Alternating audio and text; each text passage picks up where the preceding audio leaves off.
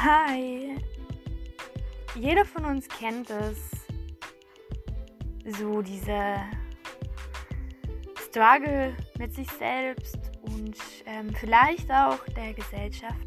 Ähm, wir haben extrem viele Einflüsse von, von außen und ähm, dadurch entstehen auch innere Konflikte. Und ich erzähle euch ein bisschen aus meinem Leben und von meinen Erfahrungen und hoffe, ich kann sie gut mit euch teilen.